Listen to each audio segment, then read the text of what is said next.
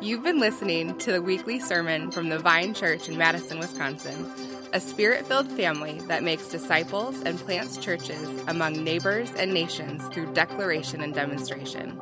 For more information and service times, check out our website at www.thevinemadison.org. If you have a Bible, why don't you open it up to Matthew chapter 14. That's where we will be this morning. And uh, starting in verse 13. So, Matthew 14, starting in verse 13.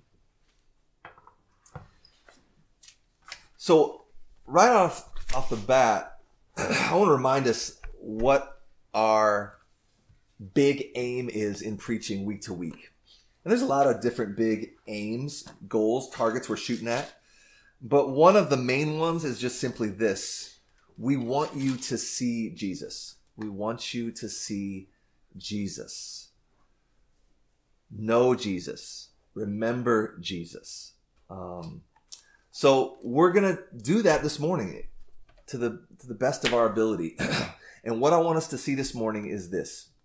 We're going to see Jesus as our compassionate provider. We're going to see Jesus this morning as our compassionate provider. This is who Jesus is. And so I want you to bookmark that in your mind right now. Jesus is our compassionate provider. And as we walk through this text, I think we're going to be encouraged by word and spirit to love Jesus more, to trust him more, to be thankful more, and rest in his care by the power of the Holy Spirit. So I'm going to ask Kim to come now and read our text. Matthew 14, starting in verse 13. Read along with me. Matthew 14, 13 through 20, 21. Now, when Jesus heard this, he withdrew from there in a boat to a desolate place by himself. But when the crowds heard it, they followed him on foot from the towns. When he went ashore, he saw a great crowd, and he had compassion on them and healed their sick. Now, when it was evening, the disciples came to him and said, This is a desolate place, and the day is now over. Send the crowds away to go into villages and buy food for themselves. But Jesus said, They need not go away. You give them something to eat. They said to him, We only have five loaves here and two fish. And he said, Bring them here to me. Then he ordered the crowds to sit down on the grass and taking the five loaves and the two fish, he looked up to heaven and said a blessing. Then he broke the loaves and gave them to the disciples, and the disciples gave them to the crowds. And they all ate and were satisfied. And they took up twelve baskets full of broken pieces left over. And those who ate were about five thousand men, besides women and children. This is the reading of God's word. Amen. So let's look at verse 13. It says, Now when Jesus heard this. So the question is, heard what? what did he hear? Well, look back at verse 1 and verse 2 of chapter 14. And it says, At that time, Herod the Tetrarch heard about the fame of Jesus, and he said to his servants, This is John the Baptist. He's been raised from the dead that is why these miraculous signs are at work in him. So the key phrase here is Herod had heard about the fame of Jesus, that Jesus was getting famous. And so what does Jesus do when he heard that Herod had heard about his fame? Well, let's look back at verse 13. It says that he withdrew he withdrew in a boat to a desolate place by himself. So this is key in keeping with a theme that we see in Jesus' life in the gospel. He doesn't want to draw attention to himself. You, you remember in the book of Matthew when he heals someone, someone, oftentimes he says, don't tell anybody about this. He's not looking to, to, to, to become social media popular, you know, like so many in our day and age. He's not looking to draw a crowd unnecessarily. He's not looking for people to maybe try and make him king by force. He knew that people didn't understand him yet. It wasn't his time yet. He's not looking to stir up trouble either until the appointed time. He's not trying to capitalize on, on the attention of a famous politician like Herod. So Jesus knew that Herod was not a trustworthy person. And so he, he's like, I don't want any part of this. I don't want any attention from Herod right now. That's not why I came, right? So he retreats. He's not looking to stir up trouble. He retreats from the limelight. He doesn't walk headfirst into that attention. He walks away from the attention until it's necessary. See, he could have picked a fight with Herod, right? And, and probably would have been famous for it, but he does the opposite. Like it says here, it says he retreats. He didn't come to pick fights, he came to do the will of his father. And that might include conflict at times, but only according to the will of the Father. So I want to highlight one other thing about this retreat of Jesus that we read about here. I was recently on my own little retreat day. I try to do that once a month where I escape um, and turn the phone off and, and just have alone time with the Bible. And um, I was reading uh, just the book of Luke, just reading a large section of scripture. And I was reading the first nine chapters. And I think I was thinking about this because of this text this morning. But I noticed in Luke, in the first nine chapters, four times he records that Jesus did something like this, where he retreated to desolate places, the Bible says, to pray and to be alone with his Father. And so I think for us, since Jesus was fully God, but also fully human, like many humans, when we're bearing a heavy emotional weight or, or just simply living life, let alone being the Son of God sent to enact the plan of redemption, there's a time when you're going to need space. Like, it's kind of like when you hear um, a family that has endured maybe a significant death in their family. And you hear people say oftentimes, uh, the family would appreciate if you would respect their privacy at this time. Because why? Why, why are they asking for privacy at this time because it's such a heavy emotional weight. and I think that's kind of what Jesus is doing here. He needed privacy to process emotions, to pray to his Father, to, to be rejuvenated. Verse 13 Now, when Jesus heard this, he withdrew from there in a boat to a desolate place by himself.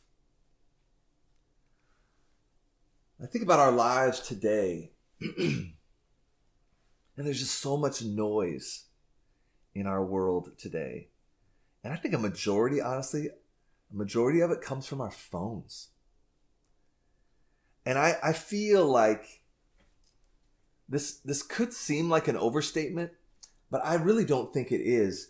I, I truly believe that one of the front lines of discipleship for this generation and those that come after us is how are we going to manage technology? I think that's a front line of discipleship in our lifetime. Like, do we ever take a retreat from our phones? Is that even possible? Like, quiet all the noise, all the information coming at us all the time, over and over and over again, all the bad news over and over again. Like, where do we find quiet, like true quiet? To be alone with our Father. Not the endless crisis of the day, not all the bad news of the day, but just simply being quiet with the promises of God revealed in His Word, enacted by the power of the Holy Spirit in us. These timeless truths that are not fleeting. I was recently on vacation, as many of you know, and I got to take my boys um, on an annual father son trip and we were in Colorado, out in the middle of nowhere, up about 10,000 feet. It was beautiful. Um, no cell service. And I was without my phone for five days. I can't remember the last time that that happened. And I remember just feeling this tangible feeling of, I think I would just describe it as like light, being lighter, like lightness, like um, happier and lighter. I'm not sure how else to describe it. But, and I don't know if there's a one to one connection necessarily, but I think there is something to it. I think there really is. And I dare you to try it. I dare you to try it. Kids in the room, I dare you to try it. Moms in the room, I dare you to try it. And let me let me give one other angle on it. It's not just that we turn off the phone. It's like in Ephesians 4, Paul talks about putting off and then putting on. It's not just that we take off the the clothing of unrighteousness, but Paul calls us to put on the clothing of righteousness. So it's not just that we turn off the phone, but in the, in that space that is now open, what are we filling it with? Well, maybe we take a cue from Jesus here in our text. Well, we fill it with intentional time with our Father, intentional time with His revealed Word. So I just challenge us to, to think about what Jesus is doing here. Let me say it again. If, if the Son of God needed time alone with his Father in light of all the demands on him, how much more would we need that? And I just wonder if some of us, myself very much included, um, are experiencing not everything that's possible. We're not experiencing everything that's possible in terms of our keeping in step with the Spirit because there's just all the distraction, all the noise. And that's the challenge because it doesn't feel like some gross sin issue. But I just wonder if there's something here for us to really consider. Retreating to a desolate place. Retreating for a, uh, to a desolate place. And let me let me say this too. So many young parents in our congregation, and that might feel like a real challenge. So we want to acknowledge that. Um, we're not here to heap up guilt. If you're like, there's no chance that I could retreat to a desolate place for, you know, for a whole day or something or all night. Like I'm just trying to get five minutes of sanity, right? Um, but I just, you know, there's freedom here. I just want to encourage you maybe to think intentionally about it. Um, maybe there's a, a spouse, you know, you can work together with your spouse or a babysitter. Um, some of you have the means to just finance something like this. You just hire a babysitter, and it's worth the investment uh, to be alone for a few hours um, there's creative ways that we can help each other in our church. I'm just asking for intentionality because it seems like Jesus was very intentional here um, and made it a priority. So let's not miss that. It's not the main point of the text, but I think it's really important for us to see what Jesus is doing this morning. Um, but here's the problem. Not sure if it, I would say it's a problem but maybe a challenge for Jesus that we see in the text. People didn't want to respect his need for privacy. People didn't want to respect that. And this is where we're going to see the character of Jesus really shine in this text. He is our compassionate provider. So let's take a look. Verse uh, second half of verse 13 here.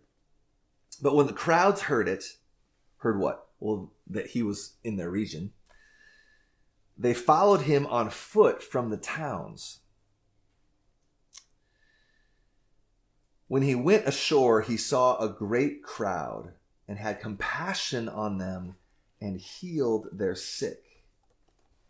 So for Jesus, there's a time to be alone and there's a time to be with the crowds. And I just wonder as, as you know, you kind of place yourself imaginatively in the text, was this hard for Jesus?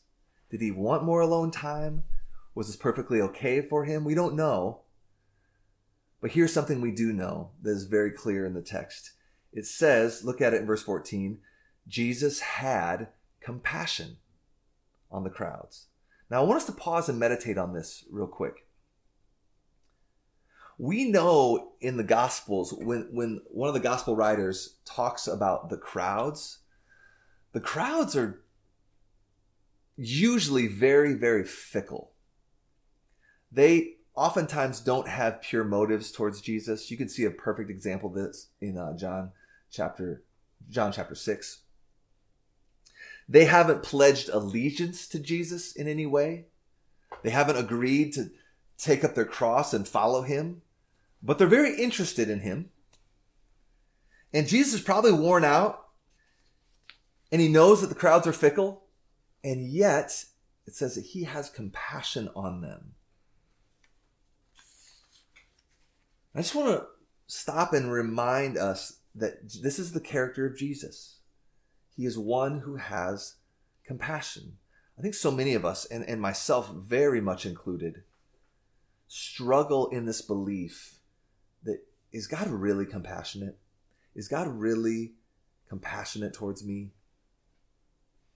I think for me, as I reflect on my Christian life, oftentimes what I find is that my default setting, and I don't even know why this is, but I find that oftentimes my default setting is that God is waiting for me to screw up and he's disappointed in me and he might just kind of knock me around a little bit in light of my sin, whack me over the head.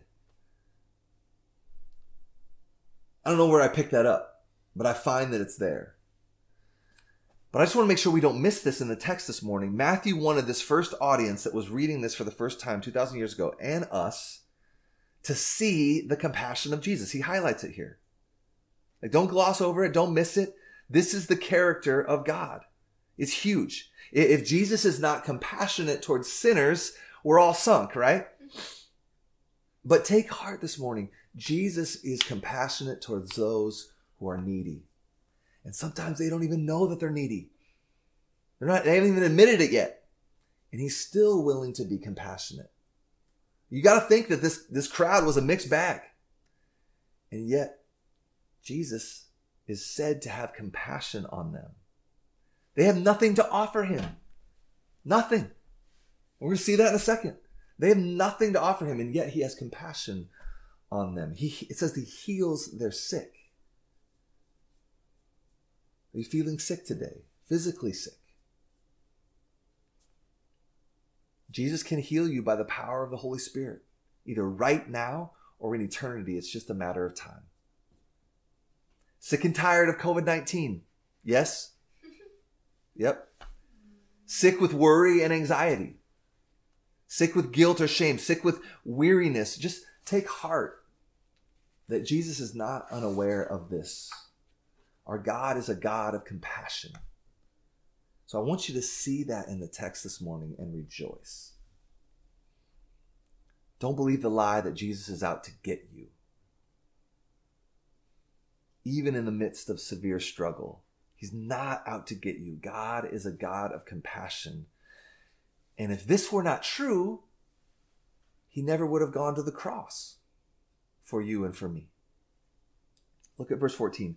When he went ashore, he saw a great crowd and he had compassion on them and healed their sick. Let's keep reading, and we're going to see this compassion go a step further. Verse 15.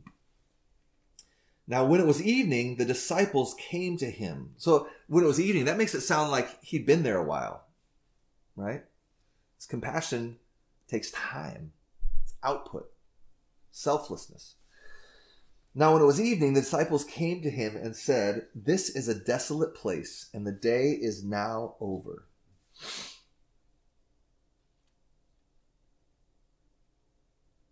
Send the crowds away to go into the villages and buy food for themselves. But Jesus said, They need not go away. You give them something to eat. They said to him, We have only five loaves here and two fish. This really struck me this week, their response. And I, and I fixated on the word only. They say, we have only, we only, we only, like they're focused on their limitations. While the God of the universe is standing in their midst. So isn't that bizarre? And I mean, this is, this is just you know we can't look back and judge them like we would be any different um, if we were the disciples.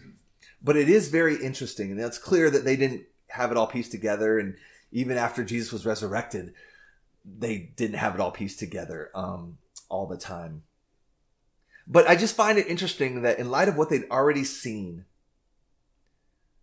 they're still focused on their limitations and they're not focused on who is with them. We only have five loaves and two fish, and Jesus is right here. But see, they forgot that. The presence of God is with them, but they're focused on their lack and their limitations. So Jesus wants to expand their faith, right? Jesus wants them to forget about what they don't have and see who they do have. Let me say that again. Jesus wants them to forget about what they don't have and see who they do have. See, this is how we can see ourselves in the disciples. We want to focus on the lack and forget who has promised the who who promised to be with us in the in the midst of whatever perceived sense of lack. The presence of God, the presence of Jesus is everything. Like this is just a huge theme from cover to cover of the Bible. Moses, he's like, God, I am lacking the ability to speak. And God just says, I will be with you. Right? Jeremiah, he gets a call from God to, to go preach to these people. And God tells him, they're not going to listen to you. How, how would you like that for a ministry calling? Right? Just so you know, here's what I want you to do, and it's not going to be effective at all.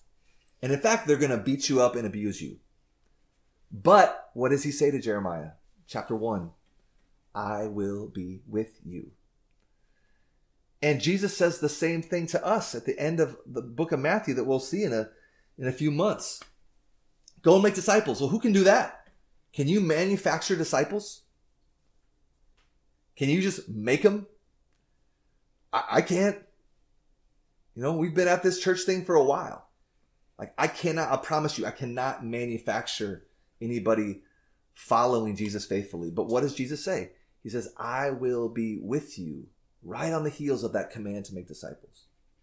I will be with you. My presence will be with you. So the disciples here, they're focused on what they don't have and they forget what they do have.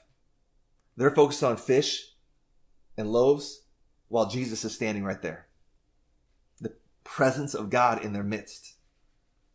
So for us, we don't have Jesus physically like they did.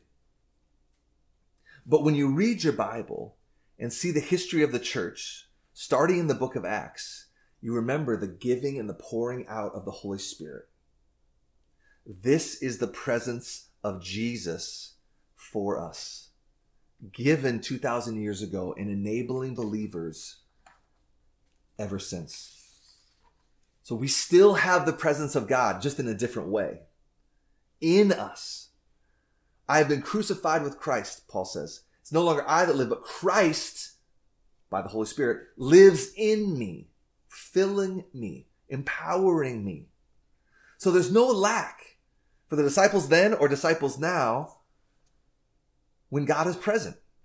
And He is present with us right now by the power of the Holy Spirit working through His Word. And so I think that's what the disciples forgot here.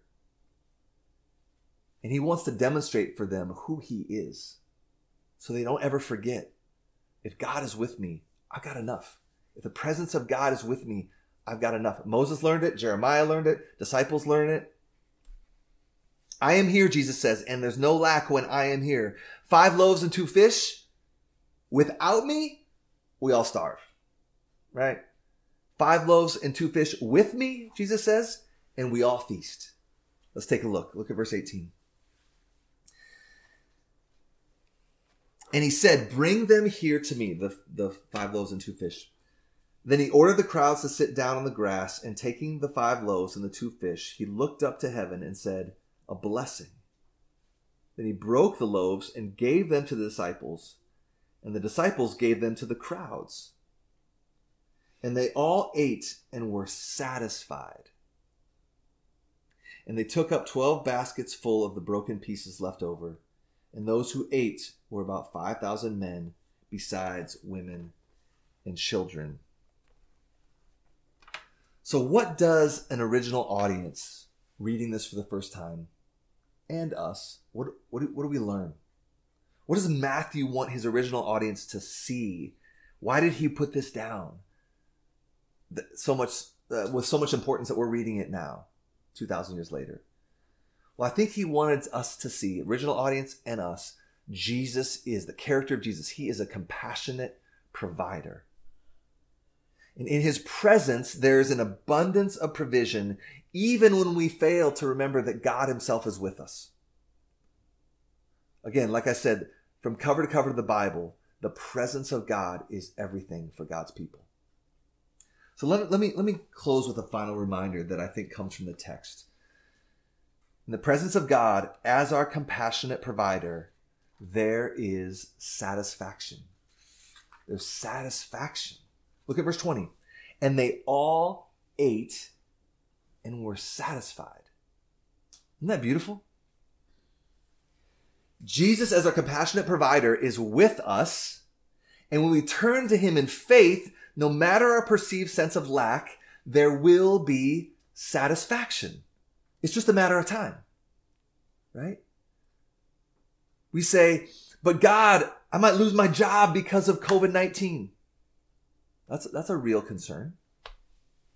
Jesus, as our compassionate provider, is with us. And when we turn to him in faith, no matter our perceived sense of lack, there will be satisfaction. It's just a matter of time. Hold on in faith and don't forget who's with you. But God, I'm so lonely right now because of COVID 19. Jesus, as our compassionate provider, is with us. And when we turn to him in faith, no matter our perceived sense of lack, there will be satisfaction. It's just a matter of time. So hold on in faith and don't forget who's with you. But God, I'm so, I'm so stressed right now because of these hard COVID decisions to make. Jesus, as our compassionate provider, is with us. When we turn to him in faith, no matter our perceived sense of lack, there will be satisfaction. It's just a matter of time. So we hold on in faith and don't forget who is with us. So let's return where we started.